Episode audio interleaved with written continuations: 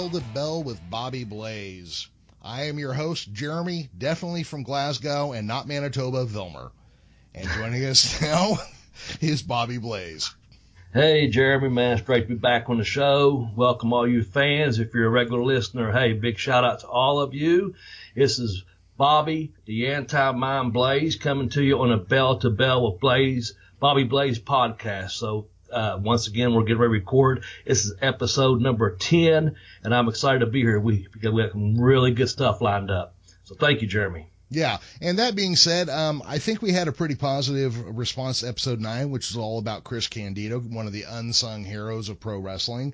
So, you know, thank you for everybody or to everybody who listened to it and gave us some feedback on it, and people who tweeted to us and told us that you appreciated taking the time to, you know, spotlight somebody who gets overlooked from time to time. And Bobby, I know you and Chris were fairly close and worked together quite a bit, so I hope you enjoyed doing the episode.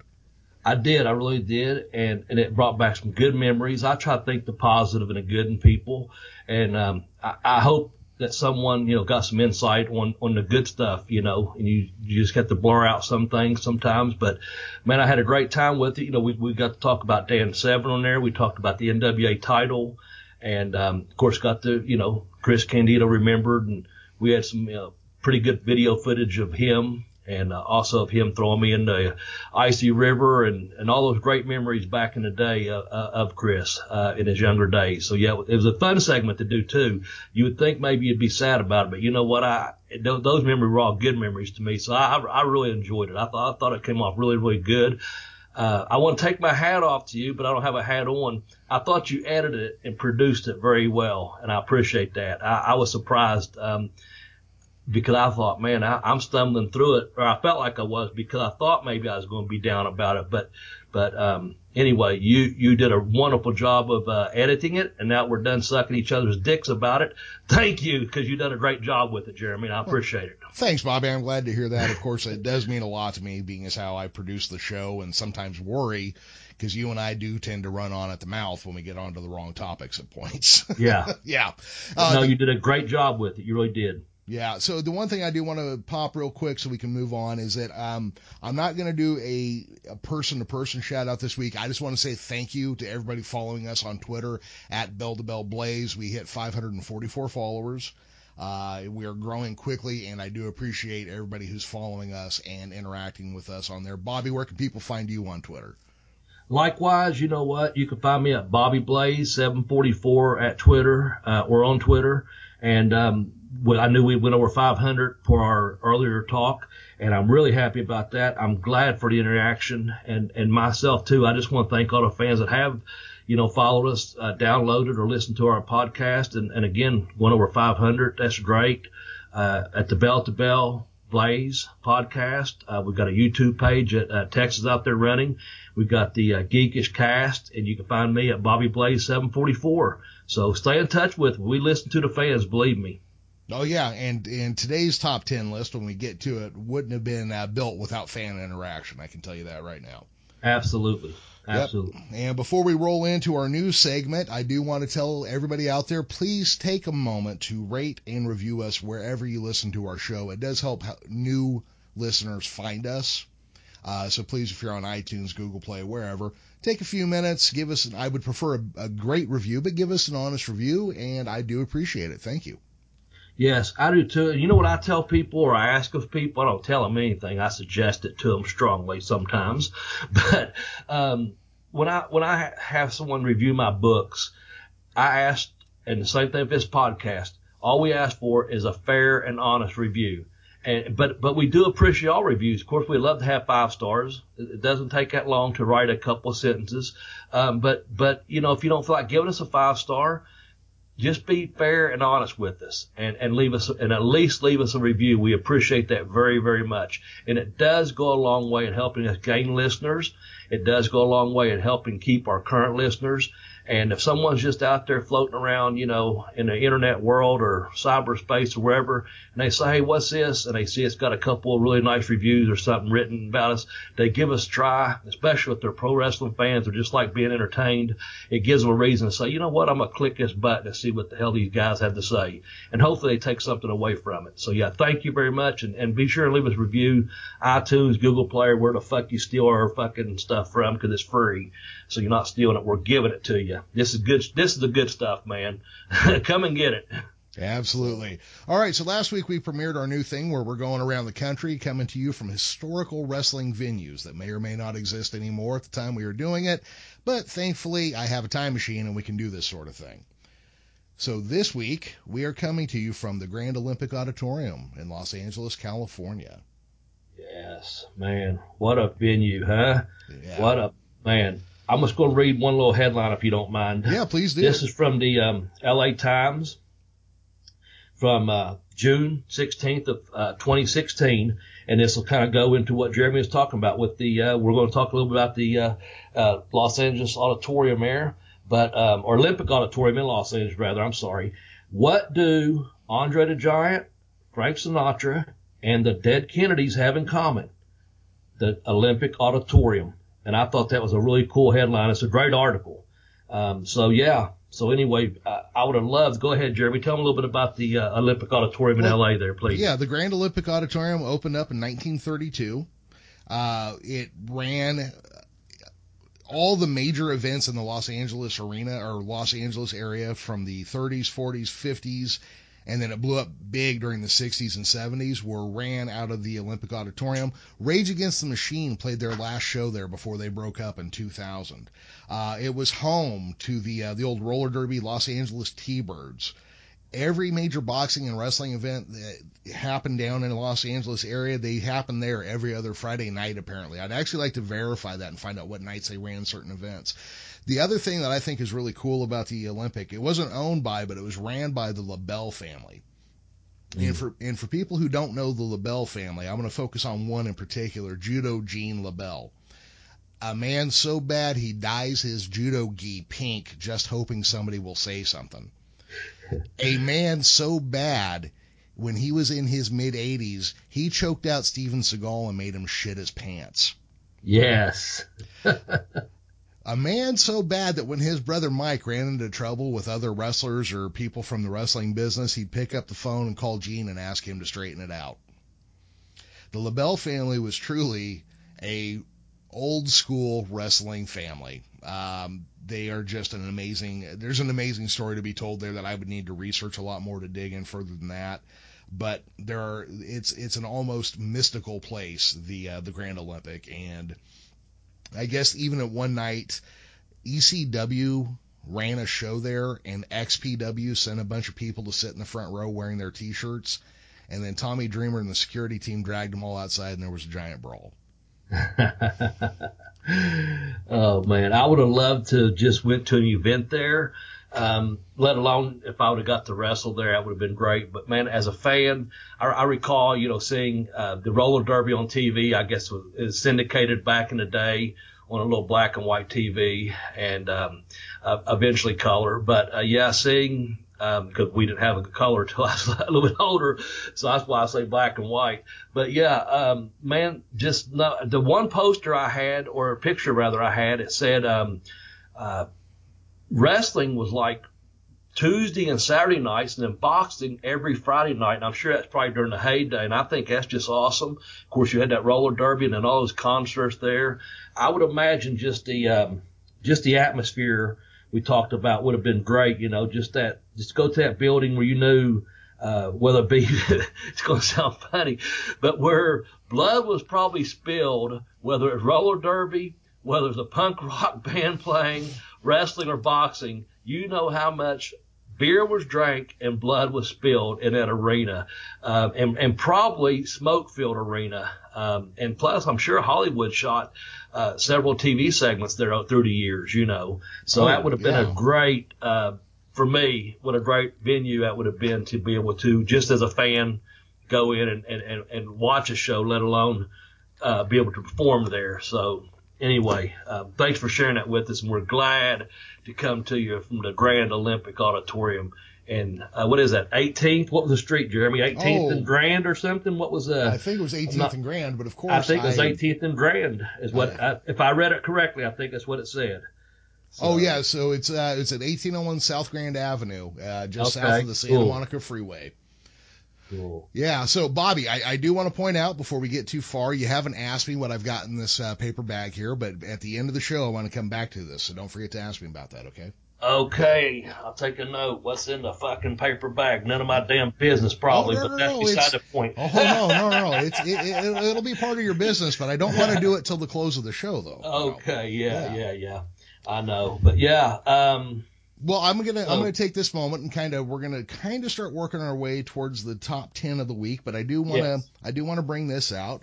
Uh, this week we are talking about Rowdy Roddy Piper, and Gene LeBell was one of the men who trained Rowdy Roddy Piper to be a pro wrestler.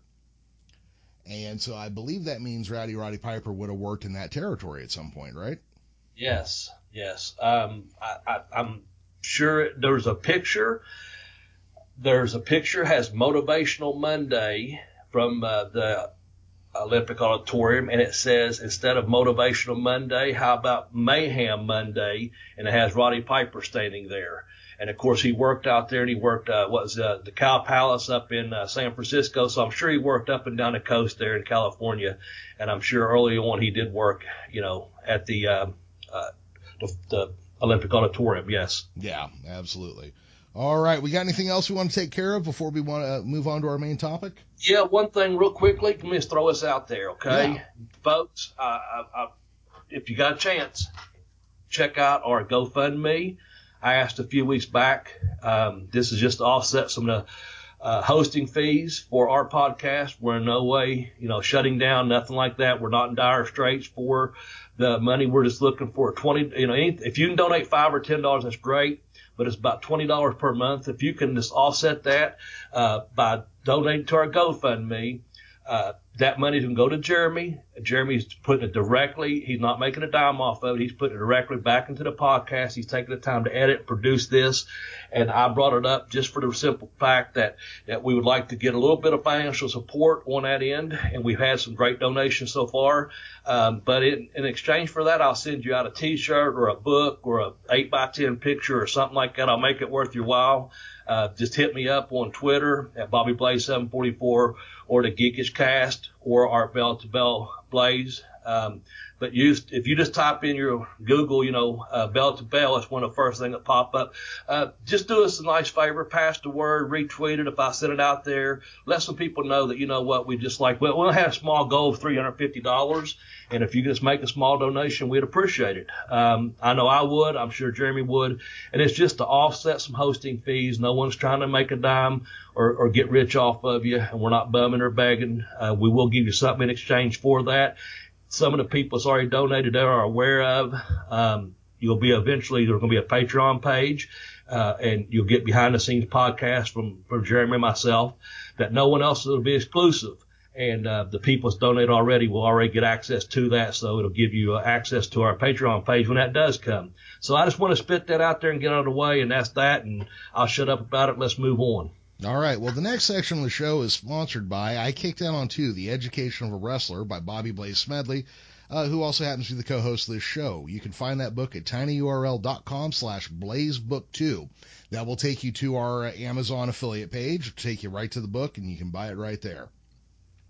Uh, you can read a lot about uh, Bobby's interactions with Rowdy Roddy Piper. Bobby, before we get into this, why don't you tell us a Rowdy Roddy Piper story? All right. Well, that's what I was waiting on. Just been waiting on that. So back in the day, um, I had just finished. I just went full time into the business.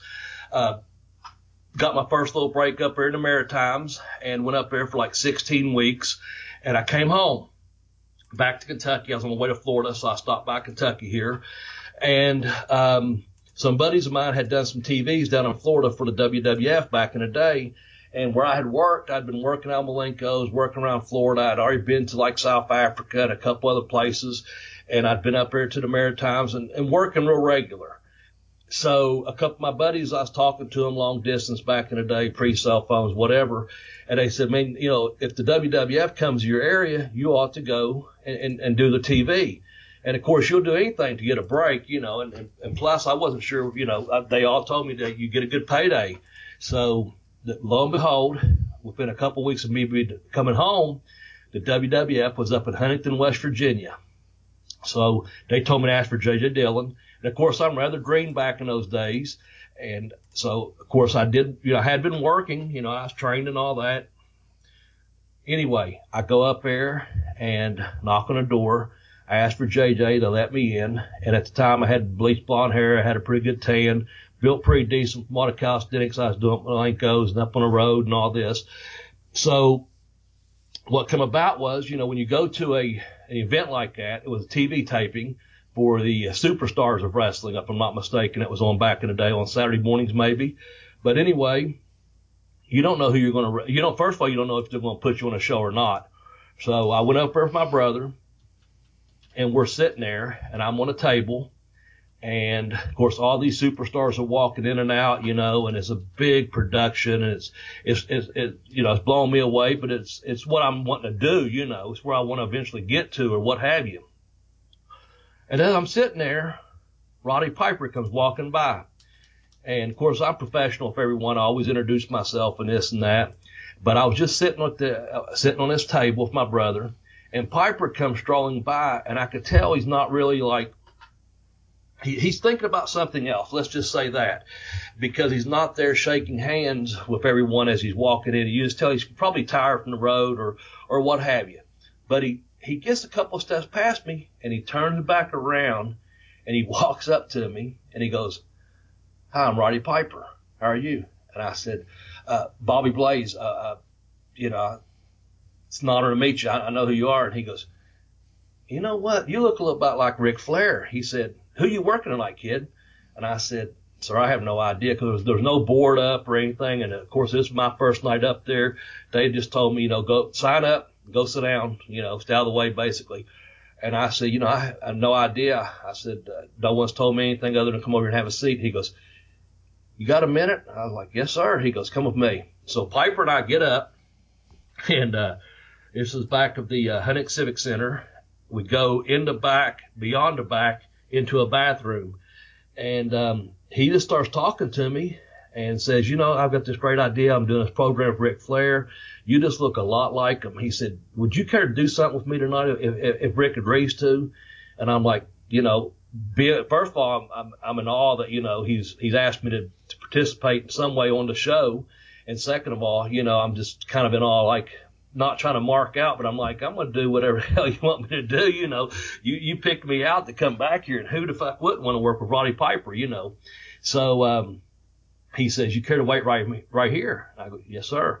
So I'm just standing in a bathroom, you know, waiting around. I'm thinking uh, a couple minutes goes by and this, you know, it's a pretty big building, but I'm like, you know, is this a rib? Was he trying to, does someone, does he, does someone where I work a territory, which we'll get to later on, there's a couple of stories. I knew people at New Piper, so I didn't know him personally to that night. So I'm thinking, is this a rib or, you know, is he, he's just whatever. I really didn't know. And I was there probably less than five minutes, but it seemed like an eternity, of course.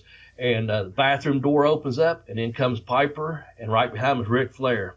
And you know, Flair's got his fine suit on. He had been over doing interviews or what have you. And uh, Piper, um, you know, he says, uh, "This is Ric Flair," and Ric sticks his hand. I say, "Hey, you know, I'm, I'm Bobby Blaze."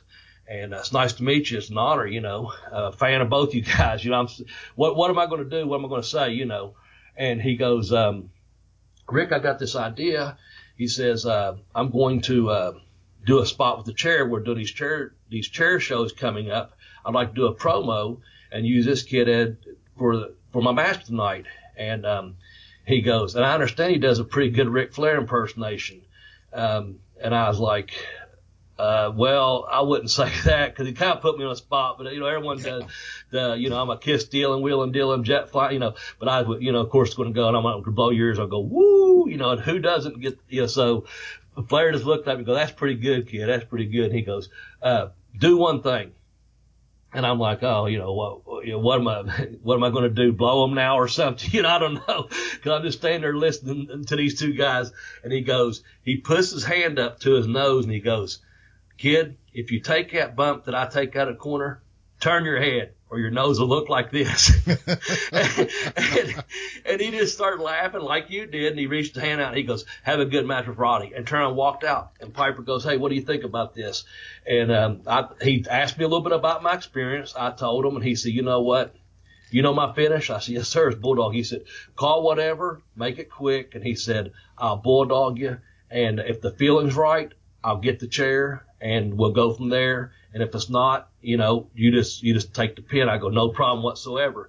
And so um, we're getting ready to to go out, and uh, he says, this is like an hour, hour and a half later, you know. And of course, they say you can't use Bobby Blaze. You have to use Bob Smedley. Bobby Smedley from Ashland, Kentucky. And I said, hey, you know, fuck, I'm glad to be here. I'll use whatever, you know. So that, that's not a problem. So we're standing there and, uh, at the gorilla position, he says, kid, don't let me in a ring. I'll get in a ring when I'm ready. And he said, but you are infuriated and just get after me. And he said, fight me off and, um, give me a reason to come in. And he said, spit my face. I want you to try to spit right my eye. And I was like, I, I, I couldn't believe it. I was like, are you serious? You want me to spit on you? He goes, spit in my face. And I go, I don't know if I can do it or not. He goes, listen, kid, I'm calling it. He said, right now, just spit in my direction and try to hit me in the eye. And I said, I'm a pretty good spitter. I ain't going to lie. but uh, I said, I'll spit if you want me to. And he goes, I do. And he goes, then when I come in, call something. We'll do a couple moves when I bulldog gets time. And so, yeah. And then the match is on YouTube. We found it. Um, I hadn't seen it. I think someone sent it to me a few weeks back, a few months back actually. But long story short, man, Piper comes down there, um, and that's going to lead us to our number 10, what I heard. And then Piper's there, and he's coming. I'm swatting at him, swinging at him and you'll see it. I, I swing and it's glancing. It doesn't hit him and he leans back. And next thing you know, it doesn't focus on me spitting, but you see him wipe his eye. I got him right in the damn eye, spitting Roddy Piper's eye. And he's saying, this kid thinks he's Ric Flair. Oh, do you? You think you're Ric Flair, do you? And he comes in and I, so I start glomming him down because I know he's a heel and he's going to fight me back and he, he's going to cut me off if he wants to. But I'm just hit, hit, hitting him. And I'm like, uh, the first thing that come to mind was an old Terry Funk spot I saw years ago where he took two or three turnbuckles and a backdrop. And I said, turnbuckle, turnbuckle, turnbuckle, backdrop. And I took it and I started selling to the corner and he said, Bulldog. And I just fed right out. There it is. One, two, three. It was a thank you under the breath. And he said, stay. And so I knew the chair spot was there. He slid out for a second. When he come back in, I knew to scoot because he had already told me he didn't really want to didn't really want to use the chair on me at, just at a last moment thing if that spot was there. So I, I knew to get the fuck, and there it was. He gives me this shot that knocks me right over the top rope, and and um, that's my Roddy Piper story, man. I've met him, you know, several years later, but that night was a uh, really good night. I got a hell of a payoff. I couldn't believe that. He got me a hell of a payoff because you're working one of the top guys at the time.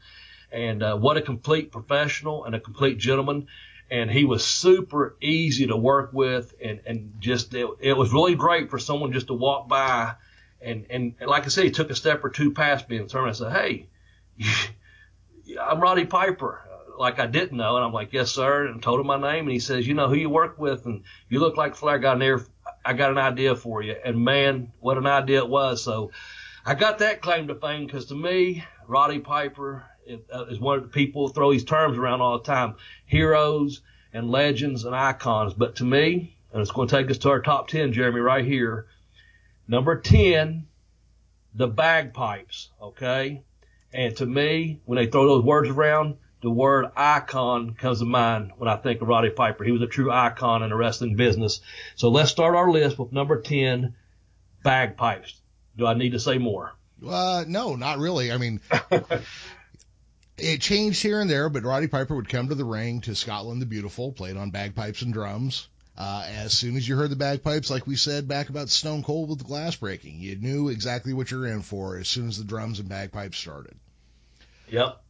When I heard him, I knew here he comes, and that that was that. And never forget that moment. It was it, it, it was an awesome moment, as fleeting and as short as time as it was. But as soon as those bagpipes come out, man, you knew who was coming down that ramp. We done our music special a few weeks back on one of the episodes, but I don't think we had bagpipes on there because we, but we did have a lot of good entrances, uh, music and theme music. But man, everyone damn sure knew when those bagpipe played, only one person was coming down that aisle. Rowdy Roddy Piper. Yep, and it didn't matter if he was playing face or heel. his music got the appropriate response every time. Every time, yes, yeah. sir. Yes, sir. It, it, could work a crowd into a frenzy or a cheer. It just it just depended on how he's being billed at the time. yes. Yes. You know, you know, real quick, I just I want to reference back to the the gimmick name I was using this week. I didn't know till later, but Roddy Piper is related to the Hart family. Uh, and this definitely comes up because with the Vince Russo thing, eventually Piper looks at Vince Russo and says, "You're the guy that killed my cousin," and he's speaking about Owen. But but the problem there was, uh, you know, that that revealed to me that Roddy Piper was Canadian and not Scottish. Mm-hmm. And mm-hmm. then when I then when I met my first Scottish person and realized that that's not English that they're speaking. I've got a Scottish friend that lives here in Ashland of all fucking places, and I don't know what the hell he speaks. His name's Andy, and I talked to him, and I've known him for years, and I just nod my head and and go. And then I've got one off of Twitter, a young lady I speak to from Scotland sometimes. And man, when she talks, I'm like, I love the way she talks, but I don't know what the fuck she's saying. I just, oh, yeah. I just go with it, you know. I really do. It's a whole, I don't even know nothing, nothing but love to you Scottish people, but um, I don't know what the fuck they're saying, man. No, no, it's I, I have to be around people a lot before I can start hearing through Glasgow or Glaswegian uh, accent. yeah. One of our best friends is from uh, Glasgow, and the first six months we knew her, I had to read her lips because I'm like, what the fuck is she saying? but I, I do want to. I love old school kayfabe shit in wrestling where we're like, yeah, yeah, we'll just change his last name and say he's from some foreign country. And eh, we'll just yeah. go for it. That's just how it'll work. Yep. And it, and it and it worked for all those years. Oh yeah, absolutely. Know? And that's the thing about the kayfabe days, man. You know, that's that's the that's the beauty of it all. Yeah. Everyone didn't know everything, but you know what? Even when I go to shows nowadays, I don't want to fucking know everything. I want to enjoy the show. Exactly. You know, I, I, don't want to see, uh, you know, chase the cab driver. You know, I want to see chase the badass, you know, yeah. or whoever in the ring, you know. Help me shut uh, off my logical portion of the brain for a minute and enjoy what I'm watching. Right. That's all right I on, man. Nobody ever questioned Sheik Adnan Al-Kaissie's Arab accent. well, let's move on to number nine. Yes, number nine is the motion picture They Live. Yes. It was uh, written and directed by John Carpenter, a true legend of horror films, and uh, you know other things as well. But Halloween is my personal favorite that he did. Came out in 1988, and it starred. They don't say his name in the movie, but it starred Roddy Piper as John Nada, according to the end credits. Okay. Who discovers a pair of sunglasses that allows him to see that aliens are the ruling class, uh, getting Amer- or getting the world basically to consume, obey, breed, and carry on the status quo. Yeah, man, I love that movie. And the fight scene is with uh, Keith David, I think's his name. Yeah. Uh, I I heard back in the day just because I was around, I was at Malenko's at the time, and they were like, "Oh, Piper, he he choreographed that. That's Piper. You know, he he he put that together."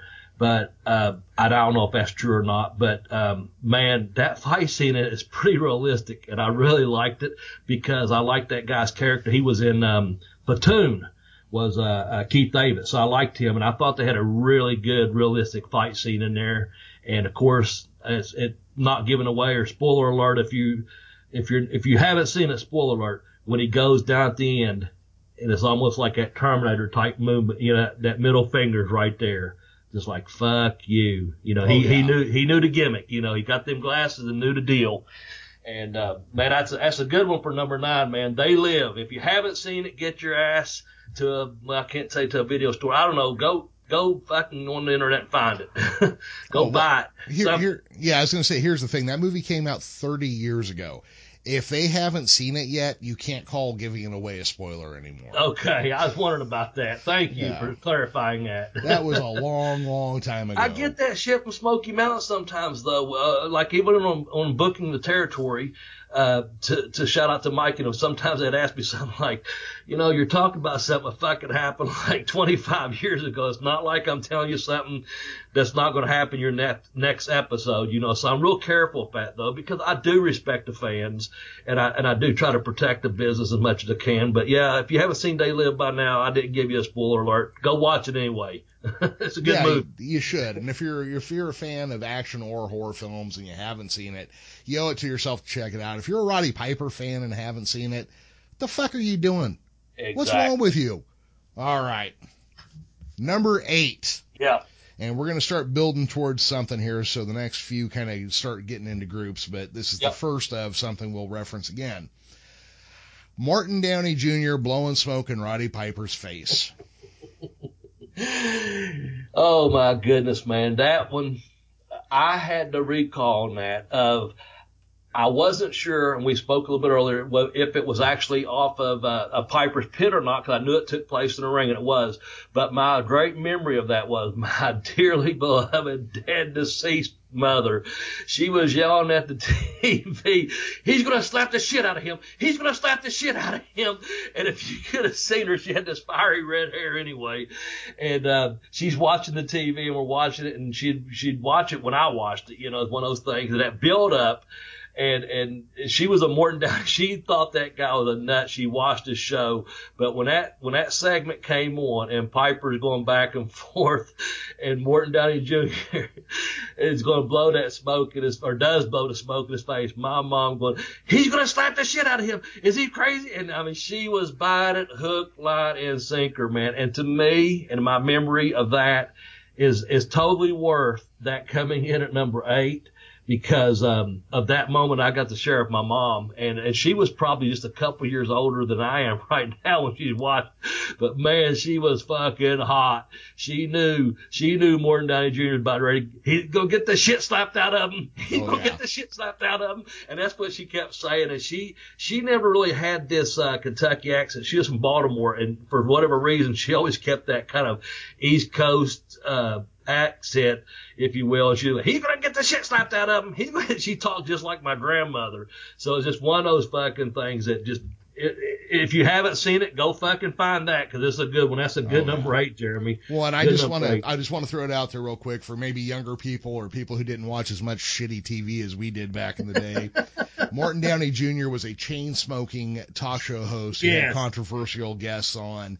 I think he was one of the first ones to get wrestlers to come on and break kayfabe, as, as well as other just stupid shit. Yeah. Um, I think this segment also had the the bonus of uh, Tom Pritchard's brother getting the shit slapped out of him too, right? Oh uh, man, I don't know because my head was wrapped around what I just Yeah. I told you to be honest with you. So I'm not I think- I'm not going to fact check you. I'm going to believe you. I You're think Brother probably Love. right. I think Brother Love might have got slapped around a bit here. But, Okay. you know, yeah. Okay. Cool. Cool. But uh, that was number eight, Morton Downey Jr. Don't blow your smoke in my face. Thank you. Yeah, Great stuff right there, man. Great stuff. that really is. So number seven, I know you got it. What is it? Number seven, Rowdy Roddy Piper wins the Intercontinental title from the Mountie, who was one of the Rougeau brothers, if I'm not mistaken. Yes. Yeah. Uh, I'm not sure which because French Canadians, I can't pronounce their names anyway, so I don't try to separate them. Yeah, and Um, you've got all that heat with those Canadians anyway. Oh yeah, we're we're trying to play that down though, and I'm I'm gonna get them a gift. It'll be okay. Okay, Yeah. okay. Yeah, we talked about the greatest champions who never were that needed a title per se a few segments back, and you can always go back and look at all, you know, go to the Bell to Bell, you know, with Bobby Blaze podcast, and they're all listed right there on iTunes or, or wherever, and we done that. And Piper, he didn't need a title like, you know, the world title is what we were talking about, AWA, uh, uh, NWA, WCW, uh, we'll get to, and then and WWEF, whatever. But he had an intercontinental title, and it, and it led somewhere, and he beat he did beat the Mountie for it, as you said. So I think that should give us a segue to number six, if I'm not mistaken. Is that correct? Yeah, well, six, Okay. seven, and six actually kind of go together. Right. Uh, WrestleMania number eight, unless I read my Roman, Roman numerals wrong, Mhm. Rowdy Roddy Piper versus Bret the Hitman Hart uh, for the Intercontinental title. I think I've heard of this Hitman guy before. You may have. Yeah, you I may think, have. I've, I think I've heard of him.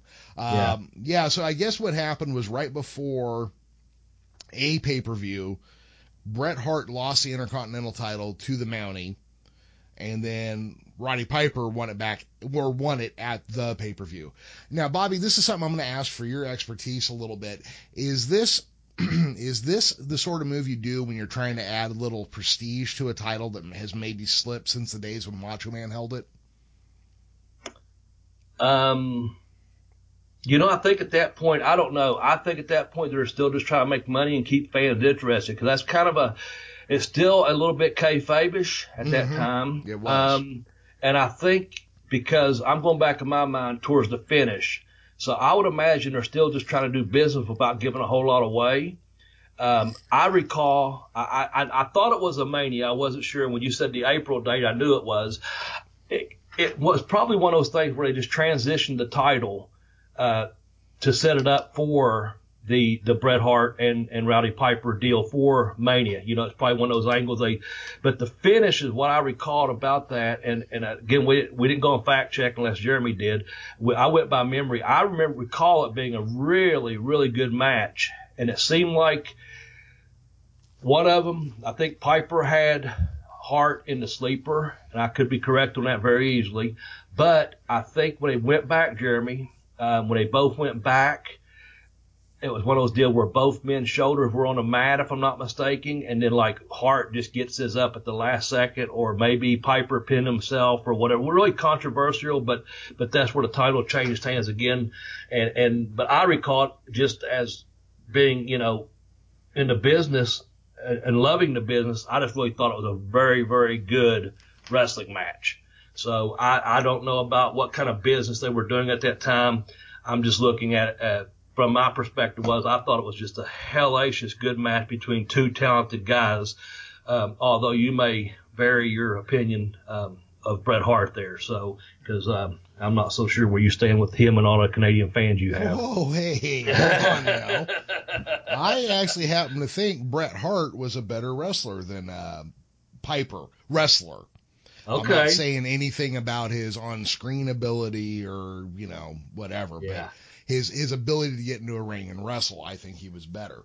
You're probably right. Yeah. you Um, probably are right. I'm gonna, you know what? I'm gonna agree with you on that. He probably was. Yeah. Now, worker wise and getting your gimmick over wise, I've got to go Piper. that, yeah. That's a whole But- different but question. Yeah, you're Yeah. you're right as far as the wrestling. You know what is it? The the best or what the best there is, the best there was, the best there is, the best there ever will be. You know, uh, it, Bret Hart executed some you know great moves, tremendous wrestler. Oh, yeah, But absolutely. Piper knew how to get his gimmick and a character and his work and the entertainment and then the, the, the fighting. He knew how to get it all over. He was he he got it all in. You know that. But yeah, so I don't know how to answer your question other than tell you I just thought it was a tremendous fucking match. Someone may tell us, you know, uh, someone else won or how the finish went off, but I, I re- seemed like I remember him doing the old double, Well, you know, pin down, Yeah. one of them shoulders and, up, and the, simple the simple fact of the matter is, it gives credibility to Bret Hart because he beat a fucking icon. There Roddy, you Ro- go. Roddy Piper. I mean, that's I mean, Yeah. there's you know, as as fuzzy as the ending is, it it puts a rub on the guy no matter what. Yes. Yeah. And you know what? I think, I think, I could be wrong. I read both their books. Uh, Piper had a book, not the one that's out right now. He had another one out several years ago before he passed away. And of course, we talked about the Bret Hart book. I think that match was actually, that's what the deal was. Piper was giving him the rub, uh, for singles, if I'm not mistaken. There was something about that. So Okay. anyway, Yeah. yeah, we have to. We could fact check that, but but I think you're right. There is something there. That was the rub. He was giving Bret Hart like doing the favor for a reason. Yeah, I, I'm gonna yeah. I'm gonna do a quick aside story here, real quick. A Yeah. handful, maybe maybe 10, 12 years ago, right? My kids were both younger. Um, they were watching the Roddy Piper DVD that was available back then. And right in the middle of it, as they're doing the fan, they're talking about how the fans took to him, fan reaction, blah blah blah. My oldest kid goes, "Hey, isn't that your uncle Mike in the crowd?"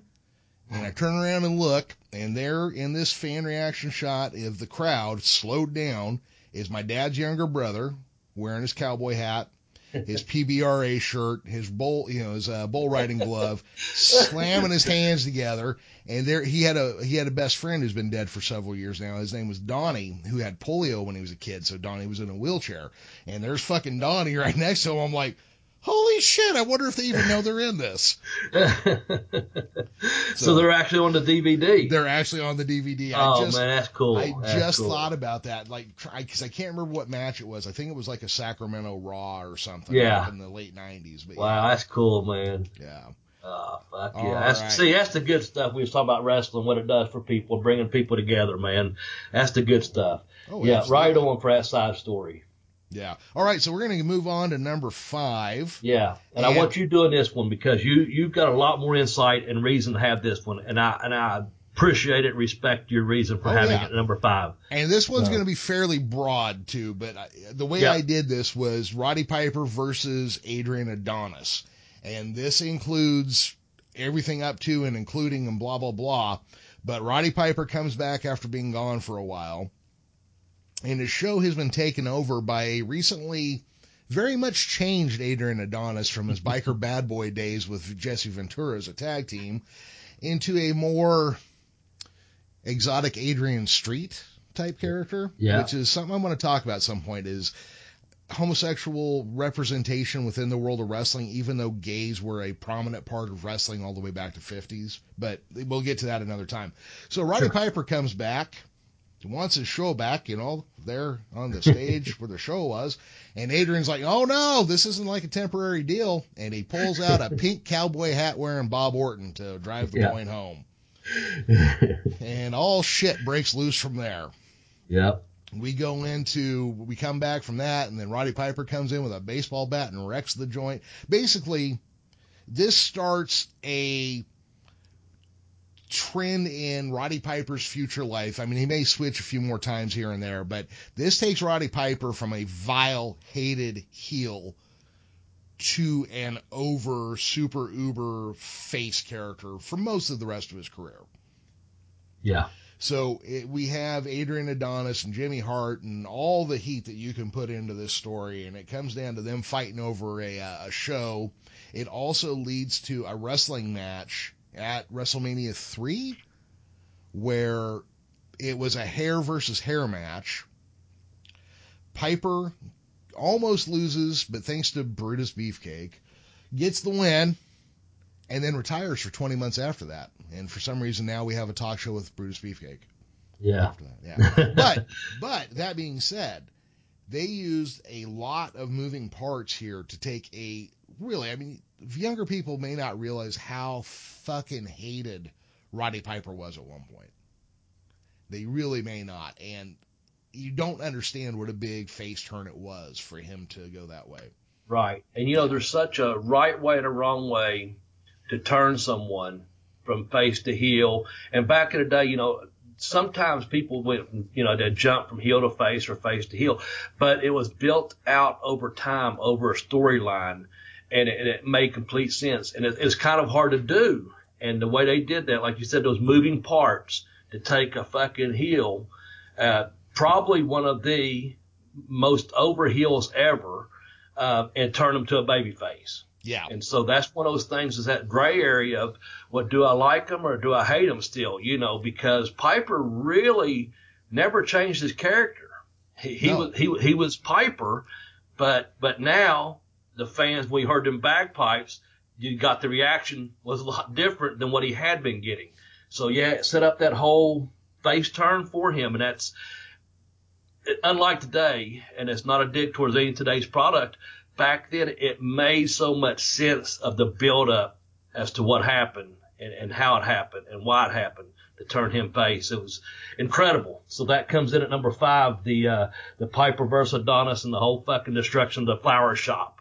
So Yeah. yeah, I, I just I don't think you can do Piper's character arc without that. Um, I do want to point out, like Tex, our graphics and video guy, uh, said, there was a moment back in the NWA or Georgia Championship where Piper went from heel to face and saved Gordon Solie from Don Muraco back when Don Muraco was really still Don fucking Muraco. Mm-hmm. And Mhm. I, I do want to point out that that wasn't the first time it had been done, but this was the major sea change in Piper's career here.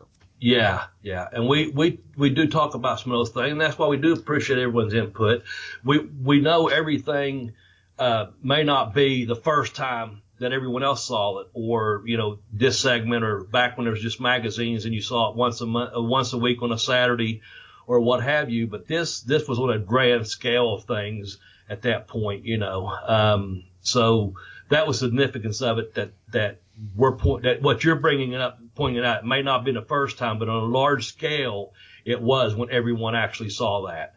So yeah, um, and we're going to get into that text uh, eventually about some of uh, uh, everyone's. Uh, we're going to input from everyone, I guess, Jeremy, as we talked about a little bit earlier about what was their favorite moments of, of a match or a memory as a fan, uh, things like that happening, you know. So um, oh yeah, absolutely. yeah. So All good stuff, right. man. Good stuff. Well, Bobby, I'm gonna I'm gonna have to tell you that the uh we're all we're desperately out of time, but the tape Yep. machines are rolling. So we're just gonna we're gonna power through. Uh, we're gonna go on to number four here, and, and don't forget to ask me about the paper bag when we get done. Okay? Yes. Yeah. Well, Um, let's go through this. Number four, uh, we're going to backstep just a second here. And that's when Piper's Pit was still there before it became the Flower Shop, and it was one of my all-time favorites. Uh, he had Piper's Pit, and of course he had Andre Giant, Iron Sheik, and all these different people. But the best one to me um, was when he had Jimmy Snuka on there, and he busted a coconut on Jimmy Snuka's head. I just, I just popped big time for that. I was watching, I think I was with a couple college buddies, and you know, we just watching that, and it's just like, man, it, it, it, to me, it was just one of the best things. It goes right up there with the, uh, you know, uh, he's going to get the shit slapped out of him. My mom yelling at, you know, it's because we just knew something was going to happen, and Piper cracks the coconut on Jimmy Snuka's head, and, and uh, to me, that was just that was one of my top ten reasons why I liked uh, like Roddy Piper. And so since we kind of tied all those together, we're going to go just jump ahead. We've got three left, and I Oh, know wait, we're wait. running out of time. I- Okay, I- I- sorry. I- I, didn't know you no, no, no, it's fine, it's fine. I, I need you to help me remember something. Was it was it after the coconut incident, the thing where Vince McMahon like got Jimmy Snuka and he's all like, he hit you on the head with a coconut, Jimmy. And then he spit in your face, and then Jimmy Snuka's just like all wired up, and he's like, and then he drove to your house and made a sandwich out of your refrigerator and watched TV and changed all your preset channels. Was that the same one? Man, I have no fucking clue. um, I don't. What the? I don't, I don't even know where the fuck. I don't know how to answer you. I don't even know. I, I it seemed like I'm remember something about. Uh, I don't fuck Jeremy. I don't know, man. You got me on the ropes, man. Okay. I- I gotta thought look I that up. half a damn coconut because my mind's going to where someone smartened Snuka up that they was screwing him out of his money and stuff, and he became face at one point or something. So when when back before that, so yeah, you got me. I'm fucking taking turnbuckles for you, brother. I don't No know. problem. I'll, I'll have to look that up because there's like yeah, an let's look interview. that up because There's that, an that interview where where McMahon's just doing like the whole like he spit on you, Jimmy. It was terrible. I just remember losing at the coconut, man. Oh shit. Yeah, no, good, good recall. We'll look that up because I, I don't, like I said, you're bashing my head against turnbuckles. Oh man, let's talk about number three. If you have nothing else to add there, Mr. McMahon. Yeah, yeah, no, no, we're we're fine to move ahead here, right? Yeah, number three um, ties right into uh, Vince because this one earlier ones, uh, way before, uh, a couple years before at least. Um, Starcade 1983, one of the first uh, pay per views or um, what would you call them back in the day? I guess uh, closed circuit type deals. And it was uh, the dog collar match between Roddy Piper and Greg the Hammer Valentine. And Yeah. they was, you know, they just went at it, man. And it was 15, 18 minute match maybe, and they just beat the dog shit out of each other. Yeah, this was just a brutal, brutal fucking beatings all the way around. I don't know how you actually do this match without hurting anybody. So this is one, you know, back in the day, I never saw this match. My friends never saw it, but the people who bought wrestling magazines had heard about it. You know, Yeah. our, our uncles and shit had been through a tape trader who had seen some, and people who had never seen the, seen this match talked about it. That's that's a big fucking deal. Yeah. That means it has grown to a legend at that point. And, you know, of course, when you hear the stories, or when I heard the stories when I was a kid, you know, the place looked like a horror film by the time it was done. Yeah, it was pretty brutal, but it didn't live up to what I had been told. This is, I didn't even see this match the last few years. You can find some grainy old copies of it on YouTube. Yeah. And I suggest that you do. Because those of us who preferred the old school Southern wrestling style, this is the shit we miss today. Yeah. I don't miss people getting injured or anything, but I do miss the look and feel and the unexpected turn of holy shits that you would get during a match. Yeah.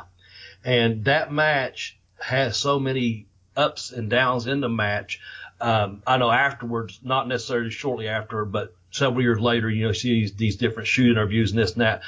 Uh, Piper, no giveaway. Piper goes over, but the Greg the Hammer on one of the interviews talks about that they expected a bigger pop at the finish, but there were so many pops throughout the entire match that, that the finish was just another thing.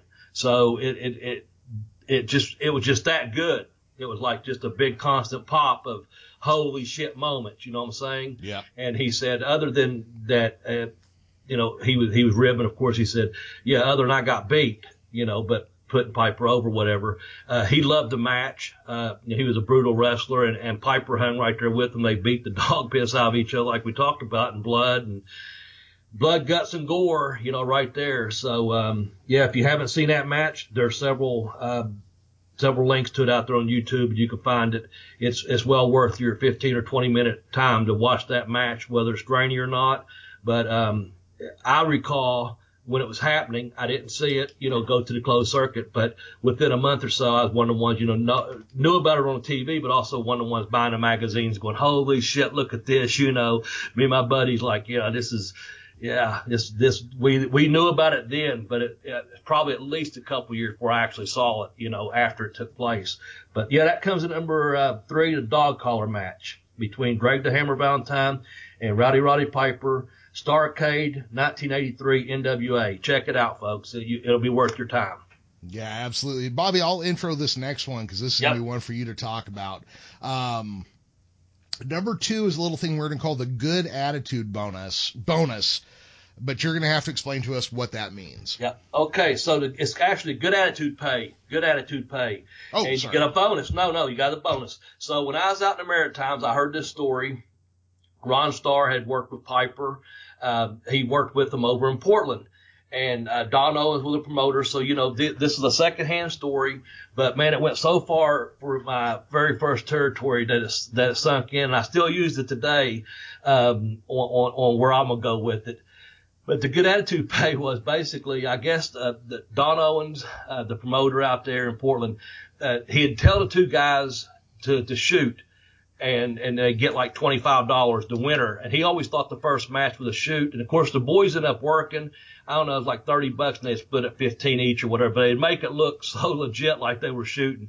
But the other thing was he gave out was good attitude pay. And the boys would be in the locker room, you know, some of them smoking cigarettes, some of them were doing Hindu squats or whatever the fuck they're doing, jacking off, whatever. But it'd be a card game going on as there's many times on the road. You just, you you hurry up and wait. So you're there. But Piper would always be at the card table and it'd be four or five guys playing cards. But every time the promoter walked by, right as like Piper had this instinct, Ron said, that he would jump down and start doing push-ups. And so the promoter look in there and see these fucking guys, some of them over smoking, some of them over fucking, you know, just getting dressed, whatever. Some of them were playing cards. And there's Piper. And he's like, "Phew, no, nine, ten, you know, many, he's pumping out some fucking push. And as soon as he walks out the doorway, of course, he jumps right back up and starts, you know, playing cards. And, and uh, the word was he would do it because Don Owens would always come. I think they did it on, uh, that town may have been like a Monday town or whatever, but he would pull him to the side and say, Hey kid, here. And he'd give Piper like 10 or 15 or 25. He goes, that's that's good attitude pay. Don't tell you the other boys now. He I saw you in there working out. I, I know you're going to be something in this business. That's good attitude pay. So that's where I got the good attitude pay from was from that story. And Ron Starr used to, um, he told it, he'd tell it every two or three weeks while I was up there. And it's like, boys, you, you know, cause we, myself and my partner time, we were doing Hindu squats and push-ups and this thing. And he's like, you boys are trying for a good attitude pay. There's no fucking good attitude pay here. Just get out there and do your jobs, you know. But, um, what we did, what the boys did, me, Goldie Rogers, Eddie Watts, and Rico Federico, we all traveled together. So we started using the good attitude pay on uh, girls. So that's why I still use it today. Nothing vulgar here. Um, no reason to put your headsets down or turn off your, your podcast. But if we see a good looking girl at the gym or we, you know, met one out on the road, a rat somewhere and, uh, you know, everything went good, you know, and you feel like, you know, hey, you're in a groove and you had a good night. Let's just say that or successful date, you know, um, as one of chicks, she always got, you see at the gym next day and look at your buddy and say, hey, right there, that there's some good attitude pay right there, man. Cause they hook you up, you know. So I still, I could be with my brother, even, I, hell, I, both my sons probably know if I say good attitude pay, they knew where I'd been at or done, done something, you know. So I just kind of kept it going with, you know, hey, that chick there, man, she deserves some good attitude pay. And so, uh, yeah, everyone gets some good attitude pay sometimes, but it all started with that story of Piper popping down and pushing out some push-ups and uh, uh, letting the promoter see him. He was he was there and he was going to do business and, and make some extra money. And he always got that you know good attitude bonus and that good attitude pay because uh, you're going to do good, kid. I see you in there working out hard. That's so awesome. That's number two, man. Yeah. So let's uh, that's a good attitude pay, Jeremy. Let's go to number one, brother. And I know we're we're this may be our longest podcast yet. We're not even trying to we wasn't trying to do that, but it's just happened because it's been such a great topic. Yeah, So we're going to finish up here though with number one, and I'll let you introduce it. Oh, absolutely. and, So then- we'll then- go from there. the number one thing I, I don't even know if we call this best moments or whatever we're doing, but the number one most important thing we have on our list about Rowdy Roddy Piper was his rivalry with Hulk Hogan, Yep. which lasted uh, what almost 20 years or 15 to 20 years somewhere in that range. Yeah, we figured out about 15 to 20 years. We said, yep. Yeah. Um, it came in, you know, Piper came in and he was the heel to going after Hogan. There was the Cyndi Lauper stuff. You know, the one thing I'm going to reference here real quick is wrestling has always been trying to get mainstream popular appeal. And in Cyndi Lauper and, you know, Captain Lou Albano and the whole intermixing and music videos and MTV climbing to uh, prominence back in the day, this is something that did it. Not only was there, you know, modern pop culture crossover, but now all of a sudden there was Hulk Hogan's Rock and Wrestling on TV. Mm-hmm. A- and Roddy Piper was the number one bad guy in that whole show. Um, even when Roddy Piper like wasn't really doing much, his toy was still coming out as the bad guy toy. You've said Yeah. it before, and I'll ask you to explain it a little bit. You have said no Piper, no Hogan. You want to expand on that a little? Right. That's that's what I was thinking. Is this is is I've heard it said, you know, of course, Iron Sheik gets gets beat by Hogan, so you have to have an Iron Sheik in there somewhere. Mhm. But when when Hogan, he has to have, in order to to be that you know all American, you know here he is, the you know s- superstar that he become, he has to have a fucking villain. And if there's no Roddy Piper, there's no Hulk Hogan because Piper was the most hated overheel there was. It helped set up, you know, the, the very first WrestleMania. You made the references there to the pop culture and to the crossovers, but Hogan needed an opponent. And for all those years, Piper was that opponent. And if you don't have a Roddy Piper, you probably don't have a Hulk Hogan reaching that star status. I'm not saying he wouldn't have been a big star, but Piper, who better than Piper to, to help him, you know, become, you know, you got the first couple of WrestleManias with, with Piper. So you, your, your WrestleMania is your top two events or your top two matches rather. Uh, for the first two, you've got a Piper and a Hogan involved. Um, and, and again, I just, the simplest way I can say it is, is there's no Hogan without a, without a Roddy Piper. And, um, that's because Piper was such a good heel and it set up those WrestleManias and, and it just went ongoing. And even like you said in the cartoon, you know, the, the rock and wrestling and the, the whole everything all through the years, uh, there was that rivalry there. and um, I'll let you finish it up because I know you have somewhere where you're going with it for the last ending of it. But I'm just thinking all through those years, you know, um, if you go back and look and you you've got Hulk Hogan doing movies, you had Roddy Piper doing movies, but I'll take a Roddy Piper movie over a Hulk Hogan movie any fucking day of the week, man. Back to the reference of They Live and some other. He was in. I recall being up in. Um, uh, Vancouver, and he was up for shooting an episode of Viper that was on TV at the time. Oh yeah. Well, uh, don't don't forget, Hell Comes to Frogtown. There you go. See, so yeah. uh, I don't want to see fucking Hulk Hogan in a toupee and and then another one where he's fighting uh, Tiny Lister or whatever, you know. But I, I will see a fucking Roddy Piper any day of the week over that. Um, so I'm just saying, I'll, I'll let you finish up because I know you have something to say about the latter part of the rivalry. That was like 15, 18 years later. But but I just say with with no Roddy Piper, there's no Hulk Hogan. Yeah, and, and the nice thing is, is years later at WCW, they did get to kind of put a capstone on it when a now face Roddy Piper is fighting a heel Hulk Hogan and gets the win, but unfortunately nobody knew if it was for the title or not. I don't know how that happens, but Roddy Piper did get a clean win on Hulk Hogan in a reverse circumstance, which was kind of a cool thing to see then. Yeah. And uh, yeah, I just I think that was a great rivalry that they could use periodically or you know use consistently at the beginning, and even when they brought it back and dusted it off, I wasn't sick of it. Right. I and I want to I want to say this in retrospect too, from what I just now said. None of that was a dig towards Hulk Hogan because we know what a huge star he was, but it took that protagonist, you know, to act just someone out there poking him, you know, had to have someone to push him, and that's who it was, and that was his Nemesis, that was Piper. Oh, yeah. And um, so again, it wasn't a dig toward Hogan or his work or his movies and the success that he's had in and outside the wrestling business. But to me, you know, Piper Piper was the man, and you can use that term with him, as I said earlier, uh, icon. You know, you, you've yeah, got absolutely. people say heroes and legends, and they throw these words around. Uh, but when you, there's only a few people to me that I said it on a Dusty segment, and I can safely say it on this segment. Rowdy Roddy Piper, may rest in peace, was a wrestling icon or is a wrestling icon. How's that? Yeah, so, I, no, I think that's fair. Yeah, we lost Roddy Piper just about three years ago. When this comes out, it'll be a few days. Yes. It'll still be a few days before. Um, that was also, if I remember right, that was the same year Dusty Rhodes died, so it was kind of yes. A, kind of a shitball of a year for wrestling fans. Um, but you know what? I'm always happy to talk about the things I like about wrestling. Uh, Bobby, I did get a friend of ours or a friend of mine who's in a rock band over in New York area. They're called The Reign of Zeus. I'll put links in the notes to get to it. They actually did a song about the movie They Live, and we're going to use that to play us out this week. Yes, thank you very much. Listeners, thank you for joining in to us this week. Please follow the Geekish Cast on Twitter at the Geekish Cast. Follow me at Bobby Blaze 744 or go to the Bell to Bell Blaze uh, on Twitter or go to the Bell to Bell uh, Blaze podcast on YouTube page. So, and give us a shout out.